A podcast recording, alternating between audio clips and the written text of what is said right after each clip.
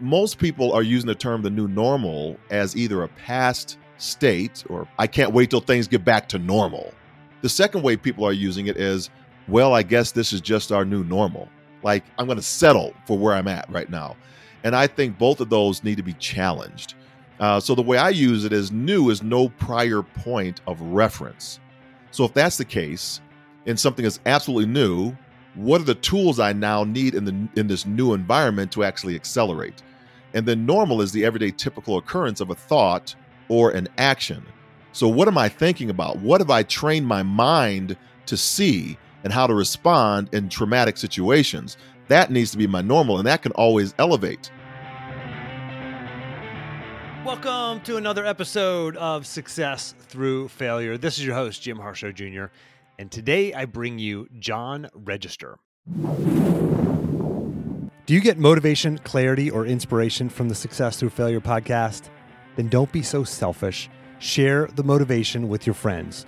Go to jimharshawjr.com slash share, and there you'll find a simple page with just three buttons one to share the podcast on Twitter, one for Facebook, and one for LinkedIn. Click any of the buttons, and you'll have the option to either share the pre written tweet or message or rewrite your own. That's it. Super simple. It'll just take a few seconds, unless you're selfish and you want to keep all of this awesome inspiration to yourself.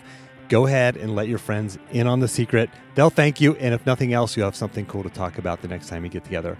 Just go to jimharshawjr.com slash share. John is a two time Paralympian. He's a Paralympic Games silver medalist. He's also a Persian Gulf War combat veteran, and he's an author and motivational speaker.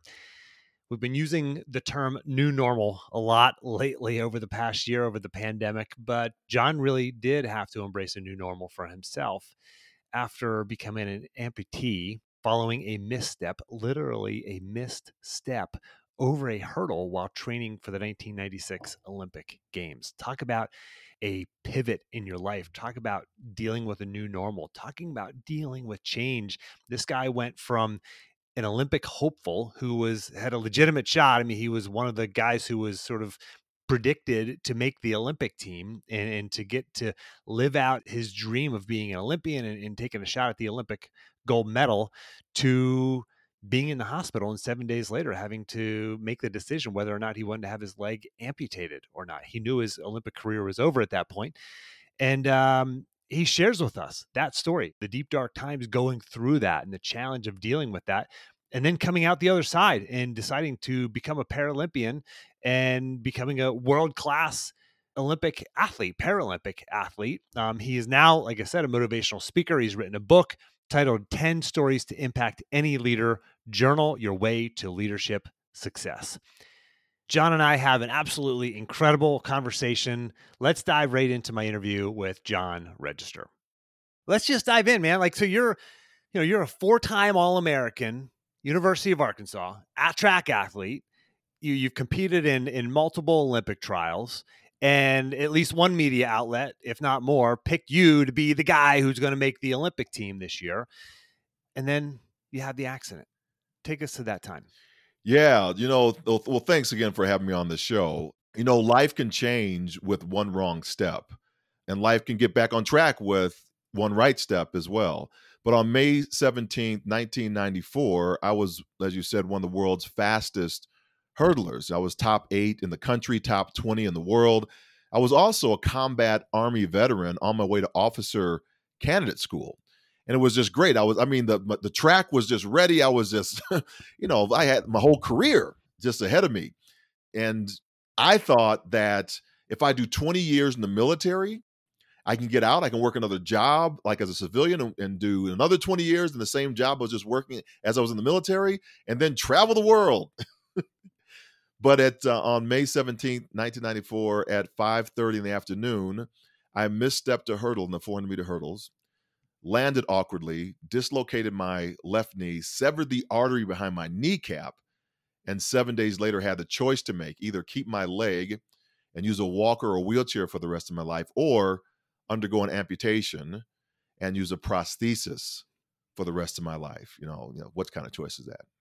So you literally it was, it was taking this misstep and and I've watched your TEDx talk. You talk about you had everything mapped out. Like you you're just like your life was mapped out. You had every step between the hurdles. 21 steps to this hurdle 13 steps to that hurdle. Right. And and something was a bit off and you made an adjustment and and that's when the tragedy happened right?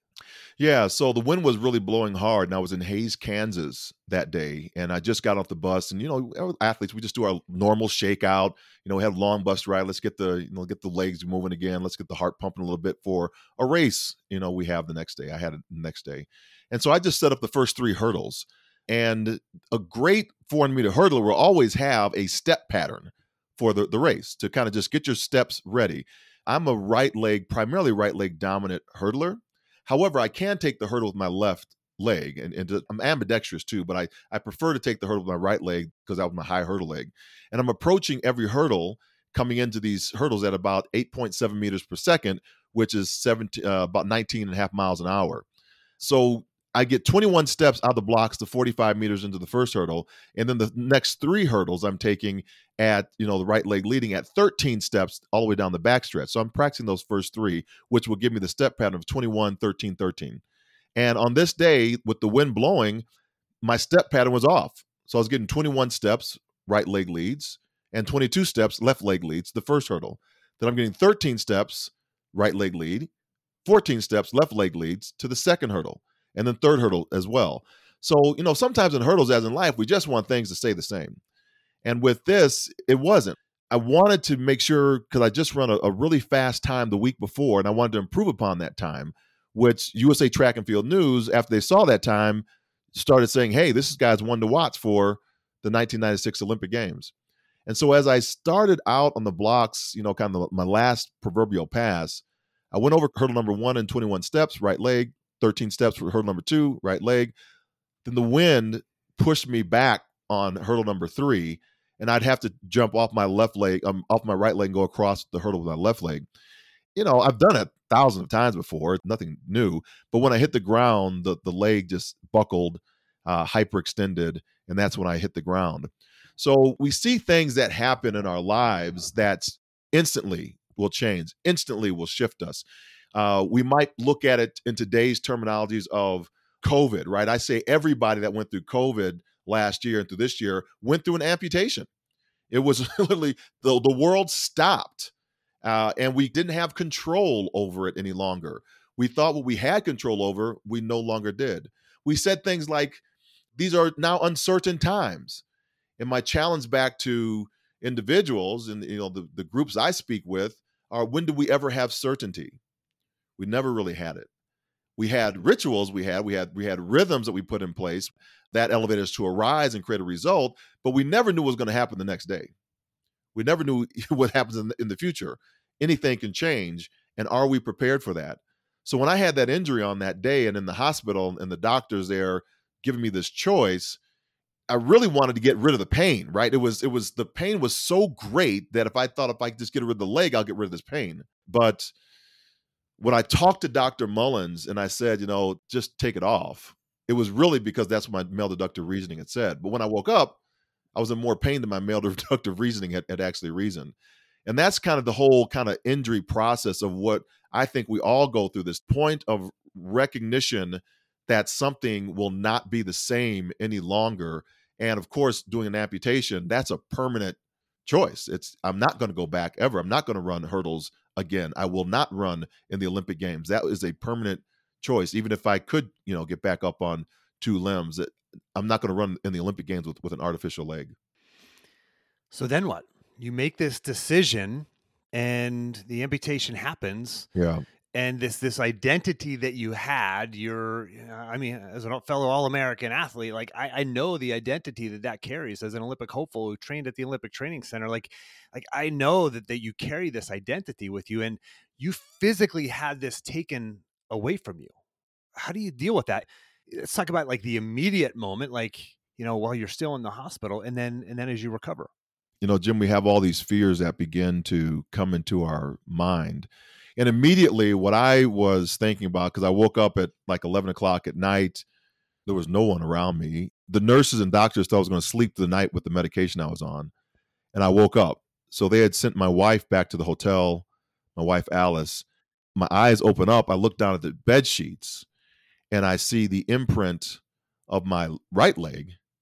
But when I look down for the left leg, there's no impression there. There's no there's no leg. And I was in tremendous pain. And I wanted something just to knock it out. So I reached over for a morphine drip button and it, I was too weak to roll over to press the button. I saw the nurses station, all of the scratchiness in my throat made the sound really too inaudible to get their attention. So I, I lay in that bed there for the next eight hours with my dangerous thoughts. I mean, who am I now? What is my identity? Will my wife still stay with me? Will my son still see me as his dad? Will I still have a job in the military? Can I support my family? I mean, my Olympic dreams are gone, they're over. And I think those are the fears that we begin to have. And it starts with each of us as individuals. Uh, we all have these, not necessarily the woe is me, but what's going to happen to me now? And it's a very sobering moment of the things that we thought we were in control of that we no longer are in control of. So when I talk about the fears, you know, I of Alice maybe leaving me, that came from a place of being a combat veteran uh, or coming back from Operation Desert Shield, Desert Storm, and seeing many of the service members that came back, their families broke apart because the change was too great for the spouse who was back home to go through that time. We don't we always, you know, thank people for their service when they go off to service, but we don't look at the aftermath that comes when that person comes back home because they are changed. No one goes into theater and comes back the same way. And so because that person is so different, that spouse is saying, "Can I actually deal with this?" And sometimes we we question ourselves, you know, we have the marriage or whatever, and then we say uh, we want the for better, but not the for worse. You know, we want the health, but not the sickness. It's a challenge for young couples that are together in, in, military service. And that was what was in my head when I was thinking Alice was going to leave. But as I dug deeper into it, it was really about myself and my own ego. It was about um, not her leaving. It was, are you still desirable? does your wife still want you because you're now an amputee that you're now disfigured that you now have a disability will she still desire you in that capacity will you still have value to people that was more about me than anybody else and i think we often will cast that onto other people in that fear standpoint so that we can deflect it the pain the psychological pain that comes on us and that's a hard thing to do is to look at ourselves first. And I think there were other people that were around me, right? Other people who were believing for me what I could or could not do, which was based on what they believed they could or could not do if they were in my situation. So I have a great network of support of my family first, but then the the, the military. I mean, they really wrapped their arms around me because they were saying, you know, I could get up and do whatever I wanted to. However, there were some some of my team members, not a lot, but a couple that were on the other side of the equation. Some couldn't call me because they didn't want to see themselves in my situation or see themselves in my situation because their life was ahead of them. You know, athletes. we know the a career-ending injury is not something we want to think about because it gets gets us off our off of our edge. And so there were some people saying that, yeah, I don't know if you should have run those hurdles that day, you know, and shake out. Well, that was a routine I did. That's how I prepared myself. That's how I got myself to, you know, four All American honors. That's how I I wound up going to two Olympic trials and training for my third was because I stuck to a routine and tried to elevate that routine that I did. And we can all do that. And a misstep on the routine, I can deal with. But if I did something out of the ordinary, maybe I would have questioned questioned it. And I think the third thing, you know, Jim, is is society. Society will dictate to us sometimes what we believe is possible as well. Now I'm this person with a disability. I'm an amputee and I'm thinking about all these negative thoughts in my head about my wife or my son or will I have a job? Where do those thoughts come from? Maybe it came from when I watch a Walt Disney movie. I see Peter Pan in uh, the movie Peter Pan, and we got Captain Hook in the movie. He's the, he's an amputee, has his arm bit off by Tick-Tock the crocodile, and we see in movies all these you know negative stereotypes and images of people with disabilities disfigured. They're meant there to scare us he's dark, he's mysterious. And Captain Hook, I want to get away from him. He's scaring the Lost Boys in, in the movie Peter Pan. But wait a minute, I'm now an amputee. Am I associating myself with Captain Hook Is that why people are afraid of me? And parents tell their children when they see me walking down the aisle of a grocery store, let's go down a different aisle. Let's not, let's not, you know, let's not bother this man when the kid's pulling on mom's skirt or dad, dad's pants or dad's coat, right? Saying that, mommy, look at that guy's leg, look at that man's leg over there. Oh, we want to go a different way. That's not what we want to talk about right now. And so we begin to forecast onto other people and then into our children, into our social uh, settings, what we value. And we say that's not valuable for me. And we see it in everything, not just disability. We see race relations. We see the political elections, all these things that are going on that I have so much fear about it because somebody else told me to have this fear. And yet I haven't looked at the fear from my own lens.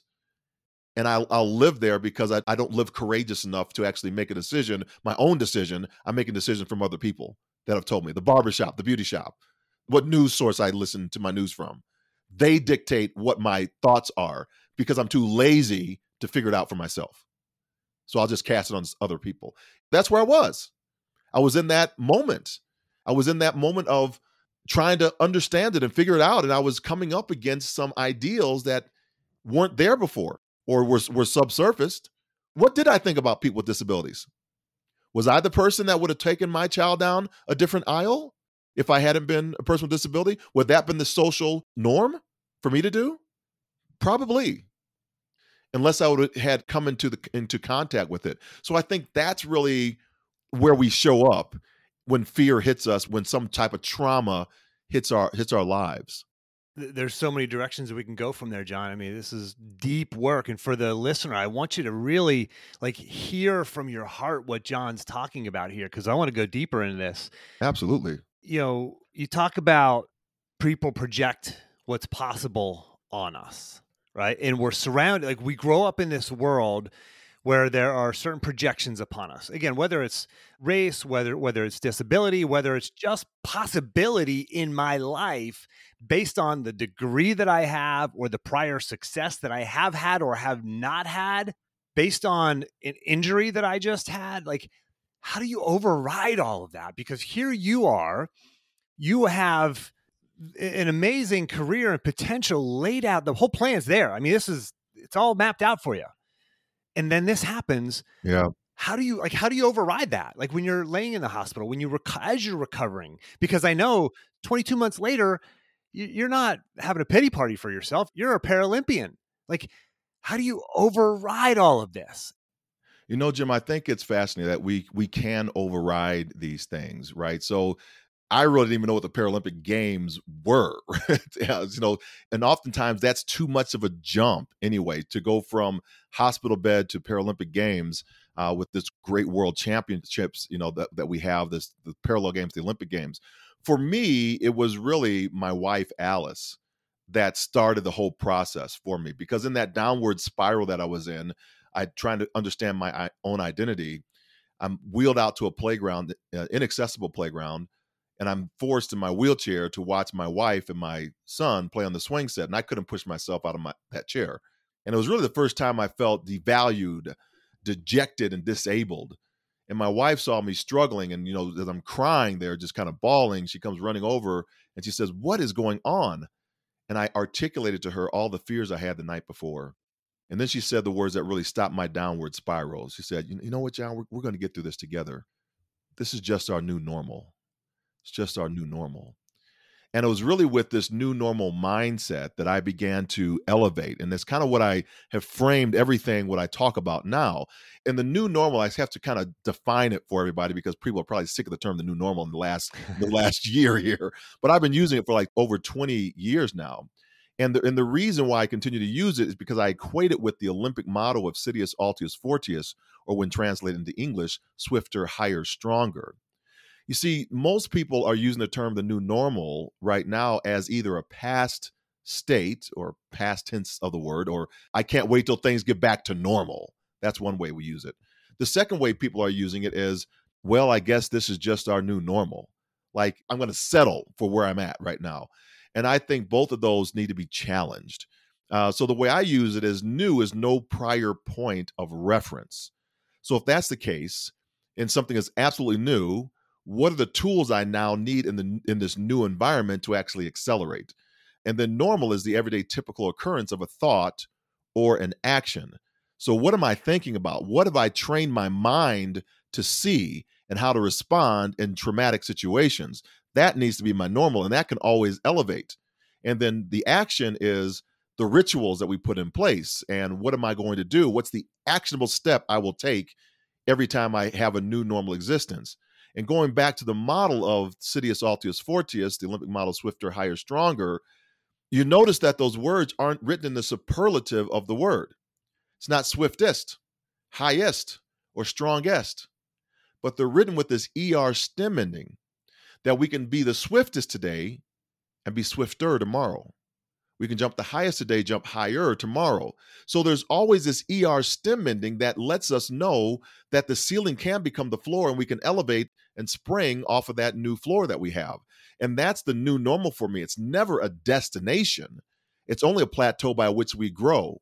So, understanding that context, I began by trying to understand who I am in this new identity because I realized had I overcome the amputation of my left leg, I'd have my leg back.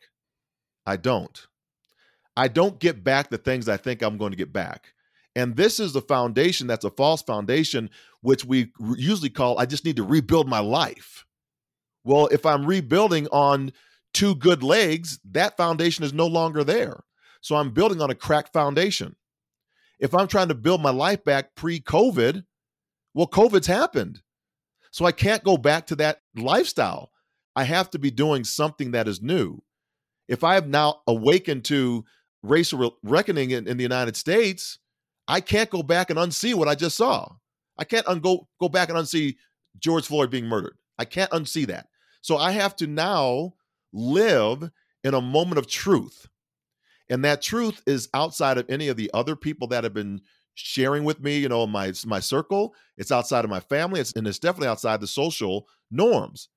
And if I can really be in that moment and honor that truth that I'm now discovering, I will choose or can choose to make a courageous act, a courageous step. When my truth outweighs my fear, I will commit to the courageous act. I'll commit to a courageous life. When truth outweighs fear, I'll commit to the courageous life. So in that hospital bed, my truth was I don't have a leg, but I have this one good leg left. And I'm really weak right now. So what's my first thing I need to do?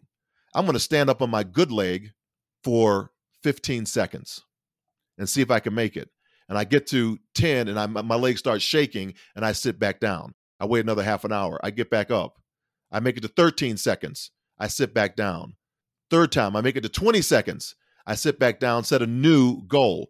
ER stem ending. I'm going to push a little bit more the next time. Let's make it to a minute, 45 seconds, 50 seconds, one minute five. Sit back down. So that's the incremental steps that we need to have after we have kind of committed to the jump we need to make. Because a jump really is a jump. In the moment after I have identified, like I said, the the rebuilding process, and I realize that I'm not getting back what I think I'm, I was going to get back, I'm now having to redefine who I am. And I may get a glimpse of a vision of what is now possible. And that's when I started, you know, getting up on that good foot. But I had to make the decision to, to jump. Because, like I said, the jump is the jump. It's your jump. Well, for the audience members that are out there listening right now, no one can do it for you. I don't care if you read 500 books on motivational or inspirational stuff. It's only you can do it. Only you can make the jumps that you need to make in life. in fact, I was at a I was at an amputee camp later on. All these little tykes running around me, some, you know, double leg amputees, single leg amputees, some triple with arms and, and legs, and these little guys and gals from, you know, maybe eight, nine years of age to, you know, 16 to 18 years of age. And we're all on a ropes course, 50 feet off the ground. And the kids are just having a, it's like a jungle gym to them. They're just flying across this ropes course.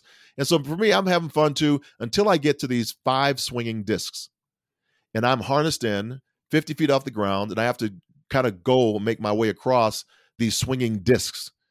And the first one is easy, right? I can just step off the platform onto the disc. That's easy. Second one's pretty easy too, but it's a little bit further, but I can hold on to the rope thing and I can get up across it. Third one, I got to make a jump. I'm 50 feet off the ground. I got to make the jump. There's no way I can make the step because if I if I step, the disc is going to swing out from behind me, and I'll never be able to get to the the other side. So you have to commit to the jump. I was up there for 20 minutes, Jim. Everybody was encouraging me. All these little snot nosed little kids are down the bottom of the pit saying, "You can do it, Mr. Register. You got it, Mr. Register. Come on, you can do it." no fear. right. And there's this that fear's there. The fear's there. But I'm harnessed in. So why was I afraid to jump? Even if I missed, I was I was caught on belay, right? Again, it wasn't the fear of, of missing the jump, it was the fear of how I was going to look to everybody else. So the fear is not generally what we is right in front of us. The fear generally comes back to our ego. It comes back to how we're going to look to somebody. How will my friends see me if I know that this thing is wrong, but they're saying it's right? What will my friends think about me? And we begin the whole dance, right? And I won't live courageous if I think my friends or if society will see me differently. And if I can't handle that, if I'm not strong enough, if I don't have the courage, if I don't lack courage, if I'm living in fear, I'll never make that jump. It took me 20 minutes to make that jump.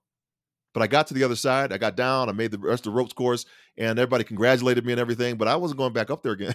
you know, I had made it to the other side, but only I could do it. None of their encouragement could get me across. I mean, it was encouraging, but I had to make it. And I think that's the one thing I, I if I can harp on anything, you have to have the courage to make the jump. And when your truth outweighs your fear, you will do it. You're more likely to do it when that happens. So I think it's not a rebuild at all. I believe it's a rebirth. Our mind has to be reborn into now what is possible. And once you make that jump, it's not easy. We think it's easy. We think it's gravy train on the other side, but it's not. The jump is only the beginning. Now the work begins. Now that I've been awakened to whatever I need to be awakened to, I have to start learning and understanding or unlearning what I may have learned before. But I'm committed to the path now and I, I want to get some phantom pains. I realize that phantom pains are pains that will happen in a person's limb that's no longer there. It's all in the mind, they say, but it's a real thing. I'll guarantee you that. Right. But it reminds you of a past experience. It reminds you of trying to get you back into a past lane, into your past fears. But you're not there anymore because you've crossed that chasm. And now you have to look forward and begin this hard climb to the the elevation of the mountaintop or however you want to say it and for me, it began with those 15 seconds of getting out of that bed. Quick interruption. Hey, if you like what you're hearing, be sure to get the notes, quotes, and links in the action plan from this episode. Just go to jimharshawjr.com slash action. That's jimharshawjr.com slash action to get your free copy of the action plan. Now, back to the show. You mentioned about you've got to know your truth. Like, what is your truth? What if your truth is okay, I, I just applied for the promotion and somebody else got it and I didn't get it. Therefore, my truth is I'm not good enough. I'm not capable enough. I'm not smart enough. Versus what, like what you were saying, like your truth was it for you was what is possible. Right. But I think so many people are wired to think what is not possible right the truth the truth could be well my my spouse just left me therefore you know uh, my life's going to be terrible or, or, i'm a bad person or, or whatever that might you know those thoughts might lead to yep what about people who say well that is my truth i mean maybe they're just looking at it the wrong way i, I challenge that and and here's why i challenge it because the truth that you're saying right there is a story you're making up about the experience. And so the only way you can get to the actual understanding of it is to go ask the question, right? Go ask the individual, okay, I didn't get this promotion. What can I do? What, what held me back in this moment? And now we get what that other person was thinking rather than our story we're making up about the situation that I'm not valuable, that I'm not capable, because it's probably not that because you're in the job. They hired you for a reason to help the company so if you didn't get the promotion, maybe somebody else had something else that you didn't have in that particular moment. So go find it out. Ask them the question. It's like we talk about performance reviews at the end of the year. We're thinking we're doing a great job the entire year, and we get to the performance review, we just get the three block, right? Instead, instead of the, the five block. And the reason for that is because we're telling ourselves a story that I'm doing good, but the other person that's evaluating us may not see the same thing that we're seeing. So it's important to be checking in, not just at the performance review time, but rather the entire time, maybe every couple weeks hey what, what we got going on today jim? You know i want to make sure that we're, we're dialed in. Are the projects coming in on time? You know what can i do better? Are you seeing anything that i'm, I'm missing here? And so all along the, the time we're developing a relationship so that at the end there are no surprises because we know that we're hitting the marks all along the way. The challenge comes when that truth is violated with misinformation or alternative motivations right? When truth is violated, now we have a trust issue that's going on. So I remember I did with the one company I was working with, they have all the blocks. You know, one block is means you're doing poor, five block you're doing great. It's something that you've done for the organization that just knocked it out of the park. That's your five block. And so, and most people kind of land on the, on the bell curve on, around the threes, right? So that's what most people do. It can be a low three or a high three, you know, three plus, three minus, whatever. But I found over the the like 12 to 15 years I was working for the organization that I was always getting threes. One time got a four. And at one point, and it wasn't the time that I got the organization 15 million bucks off of, off a program, which was more than anybody else had ever given them. And I still wound up that year with a three block. Right. So now there's a trust issue that's going on. So you're not really telling me my performance is valuable. Right. If you're saying that this is the level and I've exceeded that level, then you should you should just honor that. But now you're giving now you give me another excuse. Oh, we don't have the funding, we don't have all of this. But but I know, you know, people talk that other people got something for less work. So now we have a trust issue with inside that. So what we're now now I'm telling myself other stories. But still, I have to be the one be courageous enough to go back into the supervisor and say, well, why not? You know, instead of me making the story up and then spinning things out of control, and then we get into a, a loop of um, I think it's it's uh, the Arbinger Institute calls it a collusion, right? So I see you do something, so I have this reaction. You see this reaction, and then you do something, and we get more of the same that goes around. We go around in this big dance in a circle because we don't stop the collusion. And it just gets bigger and bigger, and the war starts. And I get my allies together, you get your allies together, and we have we, we've got a big brawl that's about to about to ensue. So for the listeners, I want to I want you to get this. Like it's about the questions that you ask. Are you willing to ask yourself the questions about the truth? Are you willing to ask others about the truth? Like, are you? You maybe maybe that's where the fear starts with some people too. Is like, are you willing to ask that question and and handle the truth? Right? I mean, everybody knows the quote I'm going to say right now is, "You can't handle the truth," but like, can you handle the truth? Like, can you accept that? And can you actually look at maybe the other side because we beat ourselves up, right? So maybe, you know, you didn't get that promotion using that instance. You know, what is now possible because of that? I've got actually got a client who who didn't get a promotion recently. And um, here we are like a month, a month and a half later, two months later, and it's like holy cow like there's more possibility because of that not despite that so make sure you're keeping perspective but another thing you said, John, is is it's that fear, right? The fear of taking the jump, and nobody else can do it for you. No one's come to save you. No one's come to give you permission. You've got to do it yourself. How can you help somebody make that jump? Because the listener's sitting there going, okay, I get it. Like I have to make that jump. And they're saying, I don't know if it's the right jump do I change careers? Do I break up with my spouse or significant others? Do I commit to running that marathon? Like there's that fear. Is this the right thing? Is it safe? Is it safe for me to do this? Or, you know, if I make that jump, then what? Right? It's still like you said, it's still going to be hard. Like how do you get from that point where you use, you know, that, that example when you're trying to jump from one desk to the next? How do you get to that critical point where you actually take the jump? Any thoughts or insights into how we get there? Do we to the point where we can actually leave the platform and make that jump? The answer is yes. I will go back to saying the jump is your jump. You can make the landing easier for somebody, right? So you're supporting them. You've been supporting them throughout their career, their journey. If that's you know on their career path, maybe you're the coach, maybe you are the mentor, uh, maybe you are the the executive, you know, leadership that's you know trying to give them the pathway when they do have to make the jump, the jump becomes a shorter jump. Instead of falling 100 feet, you're going to fall 10 feet, right? You can make it closer for them to see the right move. I remember when I was um, about to go off as a full time professional speaker and leave the corporate America, you know, era. It's like, oh my gosh, is can I really do this? And you got these fears in the back of your mind, but they're just stories that you're telling yourself. I believe that in my in my case, maybe it's because of the athletics or or you know i also play music and stuff but w- once you com- you're kind of committed to that thought that this is the next thing, the longer you stay thinking about it, the more doubts you're going to have about it. And so you got to just when you when it's ready to go, like you're on the, the high dive board, the longer you're looking down at that water, the more the line's building up behind you. You just got to jump, right? You don't know what's going to happen. It's your first time off the high dive. Of course, because why? That's a futuristic state. We don't know. And we, like I've said earlier in the show, uncertainty is life. We never know what's going to happen next. We never know what surety is in anything that we do because we can't see into the future. So, therefore, what can I control? I can control the stories I tell myself. So, the story on the high dive board is the water's going to be fine. I'm going to hit it. I'm going to swim off to the the uh, the side, just like all the ten other people I saw before me. I'm just going to mimic what I saw and just go. And so I think it's the same thing, whether it's a relationship. You know, if you had that thought in the first place, that something is amiss, or you want to you want to make it work, right? So we'll take the relationship. I want to get out of it. Boom. You know, then you're going to just make the jump. Well, what if I then? So the what ifs begin starting down this road of if I if I make the decision, what are the consequences of it?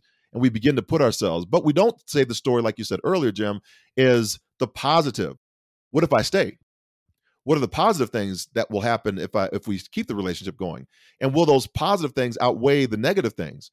And I think that's where we we get into this kind of yin and yang. We start playing these different scenarios out. But if you think about it too long, we get on the hamster wheel. We get into paralysis because we don't make the choice. We don't make the actual action step to making the commitment. So going back to my leaving, you know, the organization was I was going to leave in February of that year and the the organization actually let me go in January of that year. So what did that do for me? It gave me my bonus, it gave me my severance package, uh, it gave me, you know, some other resources I needed. Plus I had seven or eight engagements, speaking engagements on the books. So that filled my entire year that I could actually now have a softer landing pad, even though I did have to make the jump. I was going to make it anyway, right? But that gave me a closer jump to make. And it, it is kind of fearful, but I knew that morning when it was going to happen. I told my wife about it, and we were okay with it because I prepared for five years because I knew that it was it wasn't going to last, and we are going in two different directions. And I think that's it, right? If you are misaligned at work and you're having to force yourself to be there, it's time to make a change. John, you've led the life of a world class athlete, and and then you deal with the adversity uh, that you had to deal with, and and and then you become world class again, right? And now you're you're you're out here, and you're sharing it, and you're spreading it, and, and you're now a world class speaker. Have you failed? Like you know, the accident was you know this adversity you know that you had to deal with, but have you actually failed? Because it it feels like from the outside looking in John's just this world class performer, and if he puts his mind to something, he's he's successful, and everything everything just kind of comes easy for him, right? Has there been a moment where you've failed and you felt the self doubt and hopelessness that comes from failure, and, and, how were you able to move through that? Yeah, there's there's multiple times I failed. How much time do we have? I think you know, in the the mindset is maybe it's conditioning over time that you shorten the windows of the self doubt but yes, you go. I go through those cycles as well. Even you know, a couple weeks ago, uh, with you know having you you accepted a speaking engagement and like, oh my gosh, is this like? Can I actually really do this? You know, and you have the, you have these self doubts. Two speaking examples of, of failure, right? The, the first is taking an engagement that I had no business taking. It was in the area lane of customer service for a federal group, and I was just taking the the gig, you know, because I was trying to get some money, and I tanked. It was horrible. I was up there for like 50 minutes and was, nothing was working because I was misaligned with this organization. And just like a comic up there, crashing and burning the entire time. Not a very pleasant experience. So that thing taught me something about, you know, what to take and stay in your lane, right? That really dialed me in on this. So that's what I learned from that. And I also learned to develop relationships with people that had that expertise. So the next time I get a customer service call, I'm calling this other individual that I know can knock it out of the park. And then I look great because I recommended them. They look great because they can deliver a powerful presentation.